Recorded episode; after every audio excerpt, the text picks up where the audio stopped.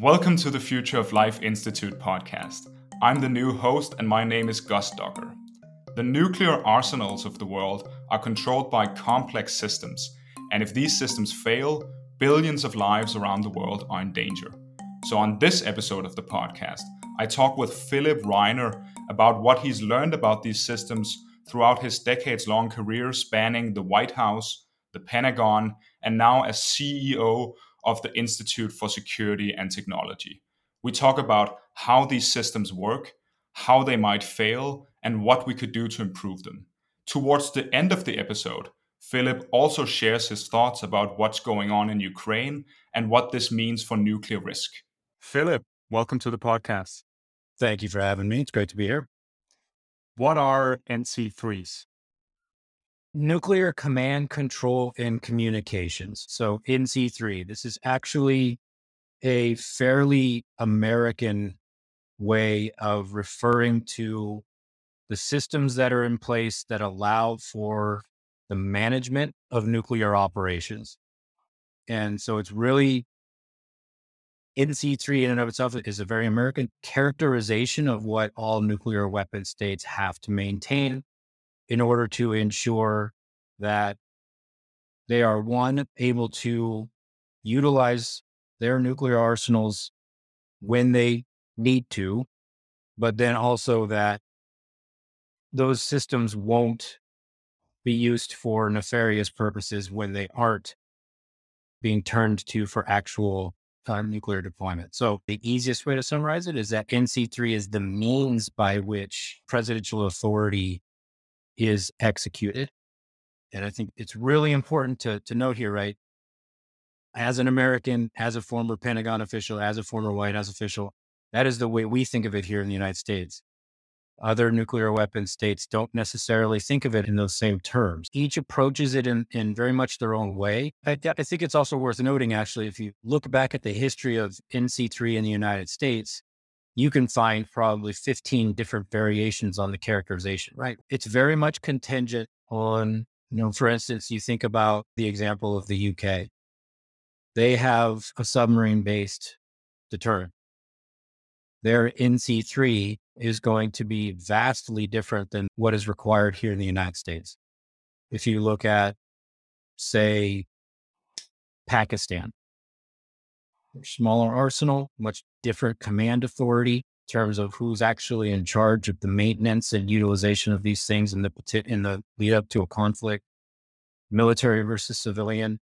All of those sorts of elements result in a different command and control architecture. I would argue that the United States probably has, I think it's safe to say, one of the most sophisticated and complex systems of systems when it comes to NC3. And we've seen that there are over 200 different systems within the NC3 system. And so when you speak of NC3, it's not one monolithic thing, right? It's actually all these other incredible components, right? Like signals processing, data, data analytics, lots of the communication element. So it's very different, say, for North Korea, right? Which is only a nascent nuclear state where, again, they haven't had the decades of thinking through these sorts of challenges like the United States has, or say Russia has. When we're thinking about the technology involved in NC3 systems, what technology is involved at this point? Because I think I have heard or read rumors that the technology involved uh, is often very old, but that there might be reasons for having old technology. I have heard a strategic command commander say that at this point in its history, the development of USNC3 might necessitate a reversion to analog in certain elements because of the risks inherent to going digital, right? Anybody who spends time in this domain, we we often assert, and I think it's fairly commonly accepted at this point, assume breach. If you have digital systems, they're vulnerable it's almost an inherent element from the silicon all the way up that someone is going to find a way to to mess with and or break into your systems and so when thinking about something as sensitive right something as inherently dangerous as nuclear weapons you have to very carefully think about what you're going to digitize, whether it's the communications elements or whether it's the actual command and control elements. Now, some countries have more resources when it comes to that sort of thing. When you think about, say, again, Pakistan, they may have the imperative to move much more quickly towards systems that give them more immediate capability without having the luxury, right? They feel that imminent risk. They perceive that imminent risk from India. So they'll move down a path that allows them to be able to perhaps necessitate their digitiz- digitization of their system so that they can be more able to move quickly or communicate more rapidly. But what has that created in terms of the vulnerabilities inherent to those those systems they rely on? So there is a real trade-off and analysis that needs to go into any sort of, of command and control architecture. Now, goes without saying, right? It, any system that relies on legacy components is going to need to be not only maintained, but probably be retrofitted, updated at some point. And so what we see in the United States is, and I think this goes for, for Russia very much so at the same time, this is a vast architecture that was developed over the course of decades, right? Since the 19, really since the early 1950s. And many of the integral components of this, as the combatant commander has talked about publicly, aren't up to snuff. These components aren't being built anymore. I'm wondering whether there are trade offs between speed of implementation and security of the resultant system. So you mentioned the dilemma that Pakistan is in, where they are building up capacity, but do not have the, we could call it luxury of um, building out security in the same, in the same instance. How do you think about this trade off between security and speed? It is a lesson that, that we've discussed in, in, great detail, for instance, with a counterpart of ours, the former head of, of security and privacy at, at Google, Eric Grosse, who reminds us all of this adage of complexity is the enemy of security. And these NC3 systems are so incredibly complex that even the commander, right, of US Strategic Command has noted publicly that even he doesn't really understand how it all works. Looking at the vastness of the system and understanding all the interconnected components. At the end of the day, though, even 20 some odd, 30 some odd years ago, I think you had the US National Security Advisor publicly saying he had three minutes to figure out what he was being told and to take it to the president, who would then have four minutes. And that has that cycle, that time compression has only intensified over the years since then. So that question that you note of speed is absolutely an imperative in a world where those sorts of risks are what you face. I think a lot of the work that has been done and it continues to be pushed now is how do we actually extend those time cycles? How do we actually build in more space so that those decision makers can actually have more freedom to think and just debate and not have to rush to to deploy or potentially even use these. And so it's a real conundrum, right? Because you have to have these systems in place in order to move quickly, the quickest, right? You have to be able to move faster than your adversary. And I'll, let me come back to that. It's not just to maintain an advantage, right? But let, let's come back to that in a second.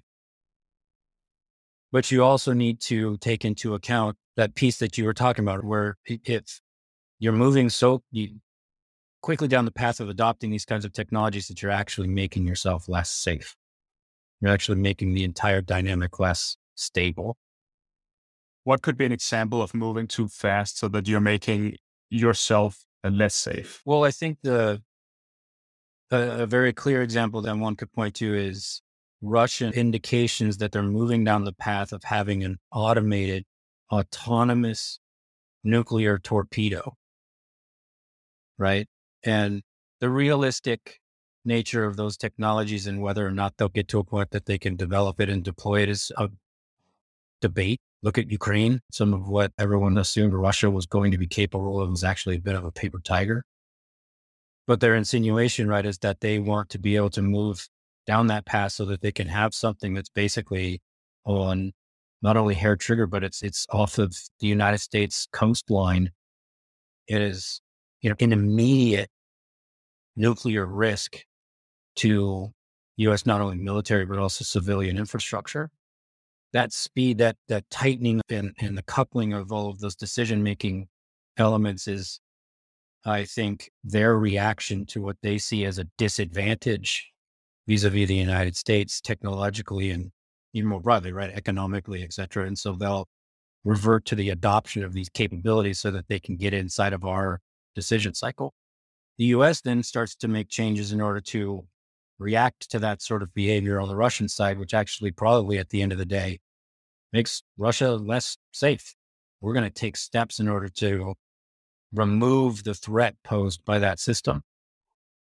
One of the lessons of the Cold War was the ability to actually communicate with your adversaries. So the United States and USSR at the time were able to actually have in-depth conversations and understand to a great degree what the other was capable of. And so the speed at which you could move was something that you actually discussed and put on the table.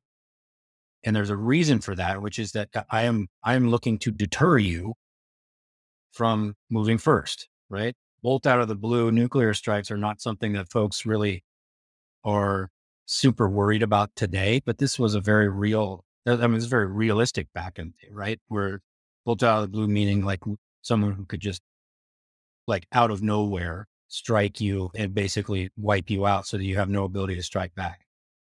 There is an imperative, right? And it's somewhat counterintuitive there is an imperative then, if you're the United States or Russia, to be able to prove that you can survive a nuclear strike and strike back in order to deter said first strike inclination.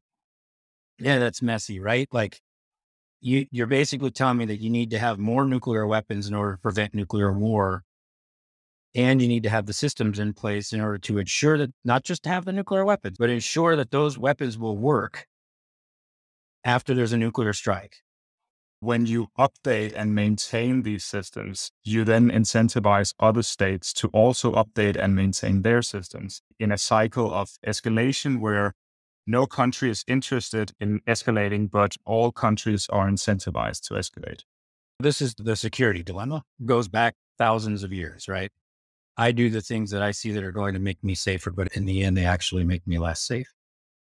This is not something that's ever been solved, and I don't know that it ever will be right. I think what's interesting about it, C3, though, that is often overlooked, though, is if you are able to head down the path, and I'm convinced of this, where you can actually show that your systems are reliable and resilient in that they do the things that they're supposed to do, that is actually inherently stable. stabilizing.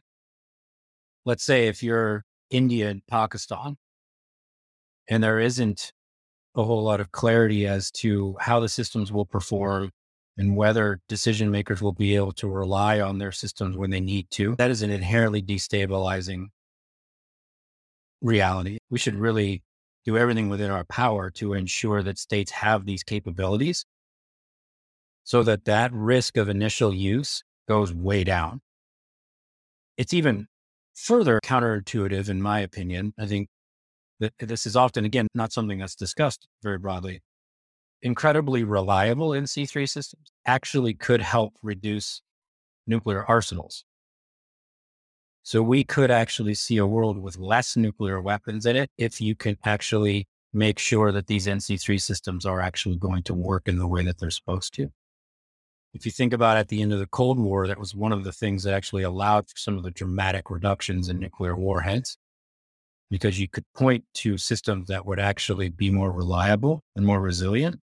Therein, you don't need as many weapons, right? It's actually a confidence building measure, which is entirely counterintuitive first, right? Really, you're going to build out your ability to effectively and precisely use nuclear weapons. Yeah. Yeah. It can actually be inherently stabilizing. So that's one of the reasons why you look at something like, or the situation, for instance, in North Korea.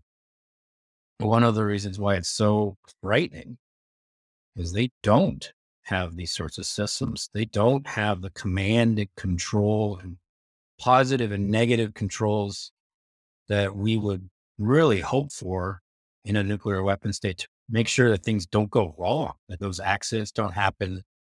Are there ways to selectively enhance safety in NC3 systems as opposed to enhancing both safety and capability? It's a fascinating question. I think, yeah, absolutely. Yeah, I think there are both positive and negative controls that can be decided upon that that will improve the credibility and the reliability of these systems without necessarily giving up a some sort of, of military capability that would be destabilizing. There's lists of things that that you could go through, and that could be part of, a confidence building exercise. And I think the United States and Soviet Union went through that back during the, the Cold War, where they actually had discussions about what are the types of things that they were working toward and what would they stay away from. Absolutely. I think that is possible. Necessity is the mother of all invention, right? That was because there were tens of thousands of nuclear warheads pointing at each other. And it was an imperative to have those dialogues. A lot of that sort of political space is a little bit harder to imagine today one could take the unilateral steps of heading in that path. I think to a certain degree, the United States chooses to do so. It's somewhat further afield, but I think it's a good example of the US unilateral announcement that they would not develop ASAT capabilities. What are these capabilities you just mentioned? This was a unilateral move on the United States' part. It was actually announced by the vice president that the United States would not pursue the development of anti satellite technologies, right? That we would take off the table the development of our ability to knock others' satellites out of, to destroy their satellite infrastructure. We've seen rather sophisticated moves in that direction by the Chinese, by way of example, in recent years. And so this was a move on the United States' part to say, we're going to set a norm that actually moves in the opposite direction. There are those within, I think, the US system who would very ardently argue that's incredibly risky to unilaterally move in that direction, but the Biden administration has done so and is now working, as far as I understand it, working very earnestly at the UN to establish this as a norm that others are supportive of to try and move away from that because of all of the risks inherent to having those kinds of technologies. These unilateral de escalation moves, are they a general solution to the security problem? It's one tool right? It's one means of engaging in these sorts of confidence building steps. There's unilateral, there's unilateral, there's multilateral, there's bilateral. There's a broad variety of ways that you can try to come at these sorts of dynamics and, you know, put ideas on the table that will help reduce pressure, reduce risk, enhance trust. We should talk about the communication part of NC3 it seems to me that communication is an almost pure good in these situations. If states can communicate more with each other, that seems perfectly great. What do you think of that? Is it the case that more communication is always better, or could there be downsides to having states uh, communicate more effectively with each other? One of the things that we have spent a great deal of time on is thinking about crisis communications and crisis communication solutions.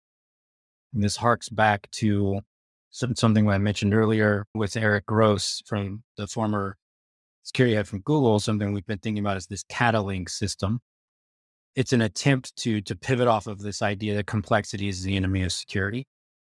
So how do you actually build a very robust, resilient communications capability that is available to all nuclear heads of state to avoid crisis?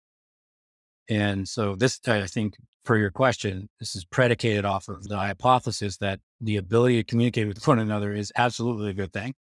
There's all sorts of different types of hotlines that historically have played a role in, in reducing conflict. But if you think about nuclear hotlines, you can look back to what happened after the Cuban Missile Crisis and the US Soviet hotline that was established after that. There were times when political actors attempted to use that hotline in a negative way, where they attempted to manipulate it and manipulate their counterparts. There's an element of trust here that, that is really necessary for those communications channels to, to be effective. If you also look at the current dynamic, say with China, they won't pick up the phone. So even if you do have the system in place and it's trusted, it's reliable, secure, folks on the other end need to be authorized to actually pick up and speak or communicate, whatever text based or phone based, whatever it might be. Without a doubt, the ability to communicate with one another reduces risk. The ability to actually understand where the other person is coming from reduces reduces risk. I think I always look back to my time at the White House when we would go through cycles where we wouldn't be able to meet with our counterparts and go months, six months at a time. And, and, just being able to go sit down with your counterparts would, it would change, it would just change the dynamic almost immediately. You look at how long, for instance, Xi Jinping from China didn't leave the country. That's incredibly worrying, right? You have got to be able to sit down. You have got to have communication. And in today's world, there are all sorts of different ways to communicate with one another. Relying on WhatsApp may not necessarily be what you want nuclear heads of state turning to in order to communicate with one another. So that's why we've come up with this idea of Catalink. Maybe that could be additive to existing command and control system, additive to existing communications capabilities.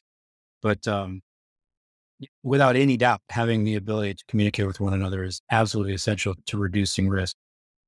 Could you tell us more about the current situation of communications between nuclear states? Is it actually the case that they are communicating using WhatsApp?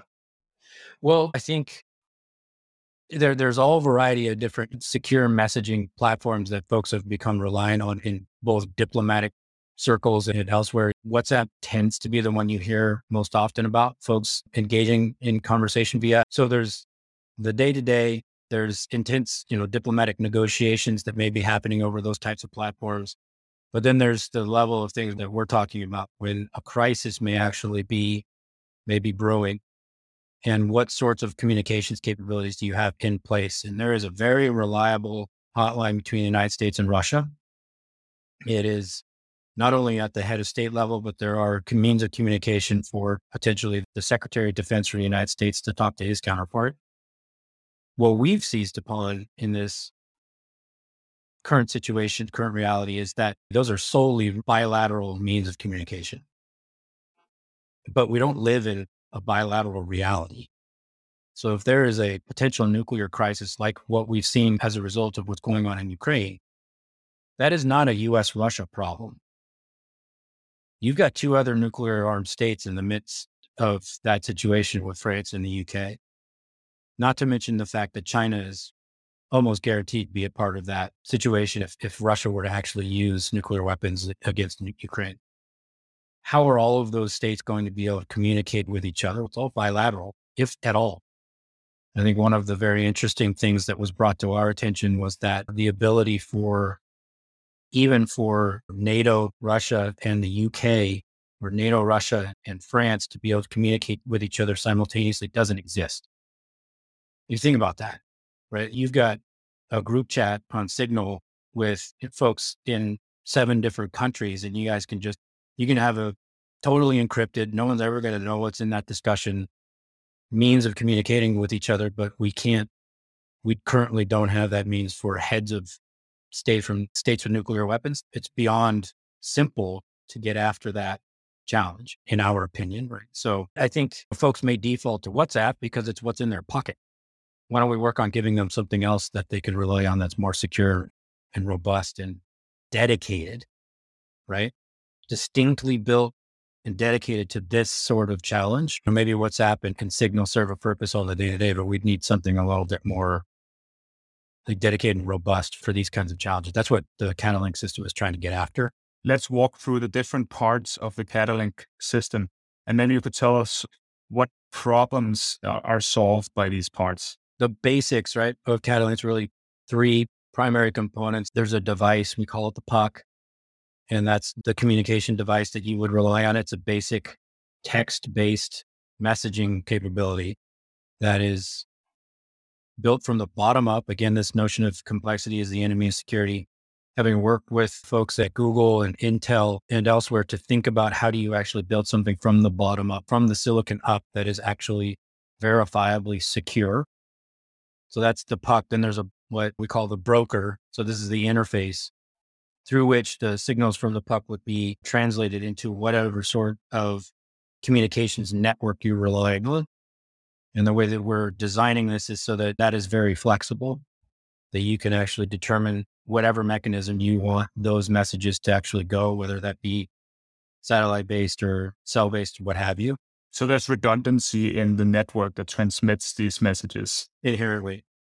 This is where it gets most interesting, though, right? And incredibly challenging.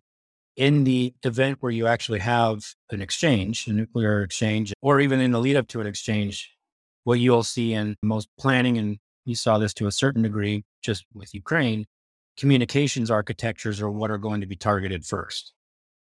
Almost 100% of the time, whether that be the satellite network, the cell towers, the internet, the ability to get information through is going to be one of the first victims and lead up to any conflict. So if you're relying on this multinational Catalink system, what is your fallback for if and when those other options are not available to you? And that's the third component that we've been working on. We call it the rocks. The intention is to build out a mesh network that will be available when everything else fails.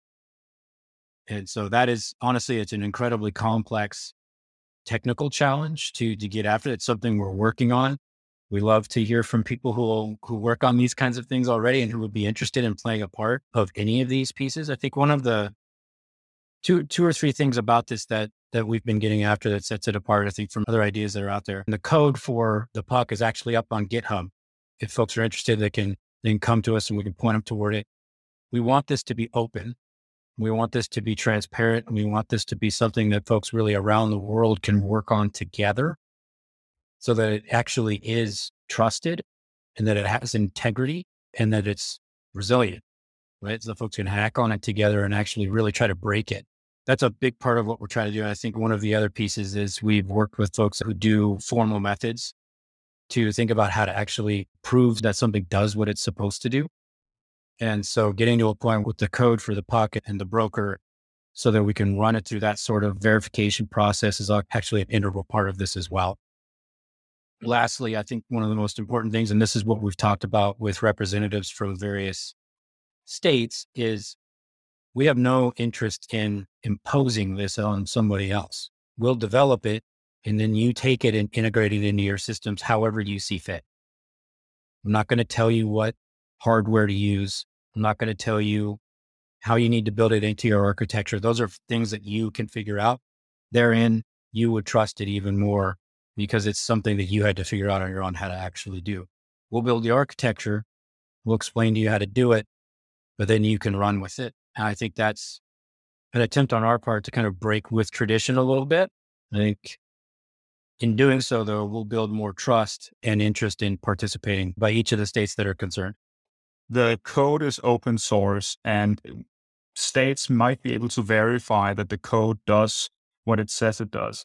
What about the hardware level? Could other states be worried that the hardware has been tampered with and that this system is therefore not to be trusted? The idea is that states will take this and they can pick and use their own hardware. We've had that very frank conversation with a number of, of leaders from states that have nuclear weapons and have made very clear that we, we work with folks who are building fairly secure devices from the bottom up, but we wouldn't necessarily say that's what you have to use. This would be something that you can take and you can integrate into your own system. You pick your own hardware so that you can trust it to the utmost degree. That's absolutely something that we talk about. I think trying to impose some form of hardware on, on folks is just it's not going to go anywhere. So we we really want to leave that up to the states themselves. What prevents the Catalink link system from being implemented? We now have support and funding from the, the government of Switzerland and from the, the government of Germany. And we're very proud and happy to be working with them both on the political but also the technical level and extremely grateful for their support. I think the conversations, by way of example, that we had when we were up at the uh, review conference for the NPT up in New York were incredibly encouraging in terms of the states that are supportive of this as a tangible example of risk reduction. Really, it's just the hard work of speaking to those who would need to use it so that they get involved and move from this idea prototype phase into its actual implementation. It is arguably less a technical question as it is more a political question. I think it's fair to say that any state with nuclear weapons, as soon as you start talking to them about giving them communications capabilities that involve nuclear decision making, they're going to be somewhat incredulous, right? At the notion that what? Eh, so this NGO in California has come up with some device that I want to give the president to use in these situations? Yeah, that's the idea. And that we try to lever some of the capabilities of these technical communities to to solve really what is, in my opinion, what is a market failure. This is not a problem that folks haven't known about. This has been a long-standing challenge that if you look back at some of the literature from the 1980s, I think it was in an edited volume that that Ash Carter and others put forward in, in 1987. This came up multiple times in there. How do you actually communicate in the midst of a crisis with your adversary when everything's being destroyed? We don't talk enough about that part of risk reduction. I think we've seen some great success in our conversations to date. I think honestly, the biggest thing between here and there is is just continuing to galvanize support for it and get the support from the technical end to build it out, the rocks piece in particular, to build this out so that folks can turn to it and actually start thinking about how to integrate it. Let's talk about the role of artificial intelligence in nuclear command, control, and communication systems. To what extent is AI being used today in these systems? I think the literature that's out there around these things points to the use of technical capabilities that I think folks today don't even really think of as artificial intelligence. Going back decades for signals processing and data aggregation, there were tools that were deployed probably, I would argue, in the 70s that at the time were referred to as artificial intelligence, but folks wouldn't even think of it that way anymore. I think what you're more getting at is the kind of conversation around machine learning, deep learning, and its potential integration into these systems. There are all number of conversations around the relative merits of integrating these capabilities into nuclear command control and communications.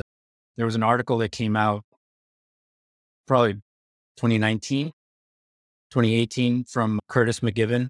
The article basically made the argument that the United States needs to develop and deploy a dead hand system, right? So this automated system that would be responsive and, and launch a nuclear attack if a state were to be decapitated and the signals could not, the messages could not get through, etc.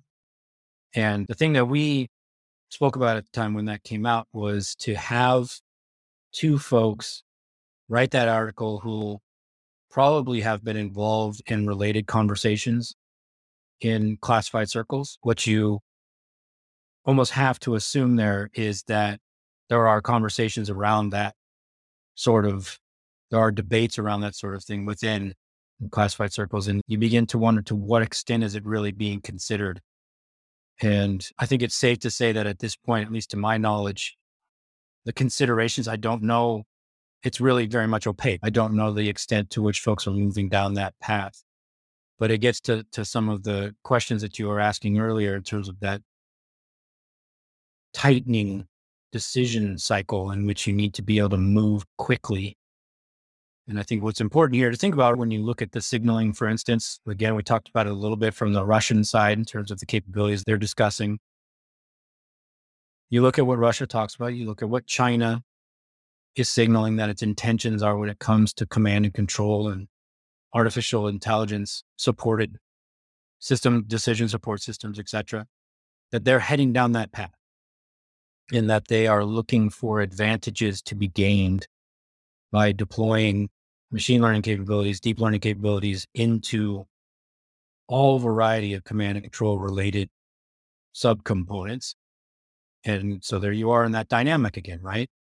If the United States sees China heading down that path and it's not entirely clear where they are in their capabilities today, where they might be in a few years, you're almost being irresponsible to not head down that same path to figure out what you're capable of and what you may need to be doing in order to stay ahead and or deter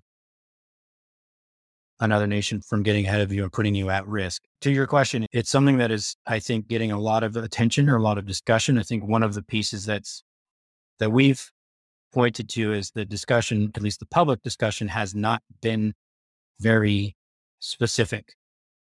It's been very broad. Artificial intelligence, what are you talking about? Specifically, nuclear command and control and communications, what are you talking about? There's over 200 subsystems within the US NC3 system of systems. Where does deep learning even factor into that?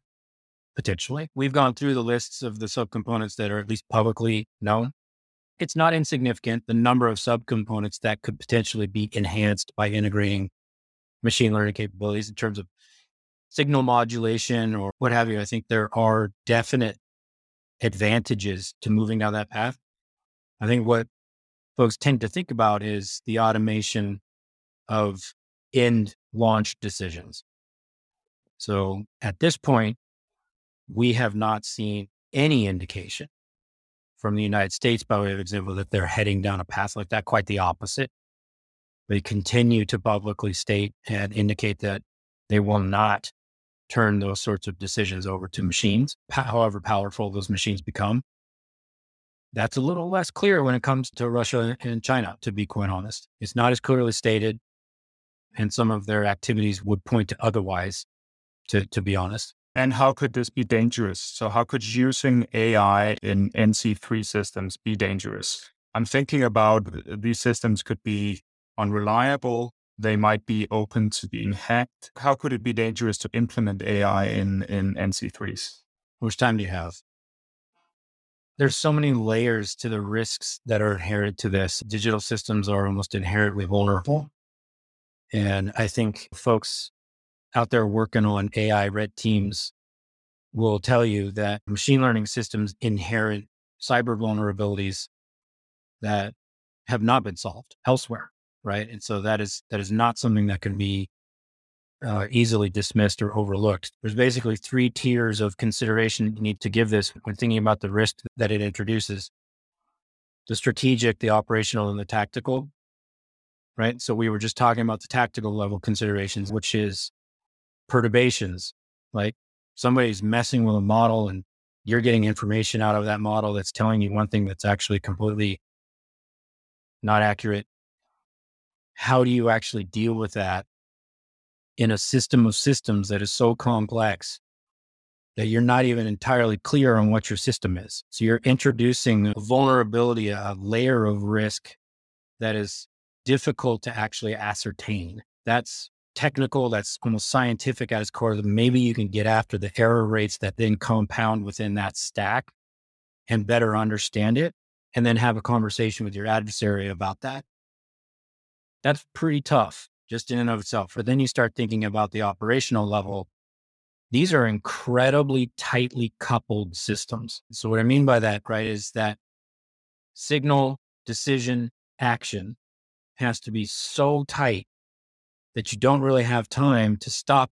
This is the inherent risk when you have systems that are so tightly coupled. There are going to be accidents, there's going to be errors, there's going to be false negatives there's going to be mistakes. And when you introduce black box systems or systems that are incredibly brittle or systems that are overfitted or systems that, you know, all these other problems that really haven't been figured out when these systems are in the wild, you begin to have operational level considerations of risk that even when it comes to like airline industry, they haven't entirely wrapped their heads around or autonomous vehicles writ large driving. I think there's a lot of emergent properties to those systems that folks never anticipated. That's something you need to grapple with. And then, of course, what we talked about earlier in terms of the strategic level considerations. You are watching me, I'm watching you, the signaling that takes place and the credibility that's necessary with nuclear command control communications that I am going to be able to do what I say I'm going to be able to do. I trust that you are. And if those things are inherently unsound and unreliable, that's inherently destabilizing. And so as we head down a path where these sorts of capabilities might be integrated into nuclear command and control, how do you actually create transparency? How do you actually create dialogue at a senior level so that folks can reduce that sort of strategic level risk? That's very difficult. You know, it is often said that the benefits do not outweigh the risks. You haven't figured out the, answers to the problems enough to be able to head down that path. And it doesn't really give you that much more of an advantage in the end. But there are others who would argue against that and say that it does, that it actually gives you capabilities that are really beyond even our comprehension at this point you would definitely have to drive down the error rate of these automated systems to an unprecedented level. That's right. Much lower than in self driving cars, for example. Yeah. And we've seen that this is extremely difficult to do. Yeah. I would like to touch upon the conflict between Russia and Ukraine. What is your overall take on how this war has changed the risk of nuclear weapons use? I think at its core, it's been deeply unsettling. As someone who has spent decades working with and around and on these sorts of challenges, when you think about nuclear deterrence and you think about the risk of nuclear weapons, how violent and catastrophically violent they are, I think we often lose touch with the actual impact that the use of these would have. And we find ourselves in a generational shift where I think a lot of leaders and decision makers, even within the system today, seem to be increasingly inclined toward thinking about nuclear war fighting as an option. And that's deeply concerning because we're moving toward, in my opinion, we're moving toward a world with more nuclear weapons and more nuclear weapon states. All of everything we've talked about here with NC3 today becomes all that much more important as you see a world with more states with nuclear weapons. What we've seen from the really awful and absolutely abhorrent situation in Ukraine is this is one of the real long-standing challenges when it comes to just having nuclear weapons and the deterrent purpose that they're supposed to serve. And what we've seen is, is Russia's willingness, quite honestly, to break a number of longstanding norms that it had been committed to, i.e., uh, nuclear assurances for Ukraine that having given up its nuclear arsenal, that it would not be put at risk like this.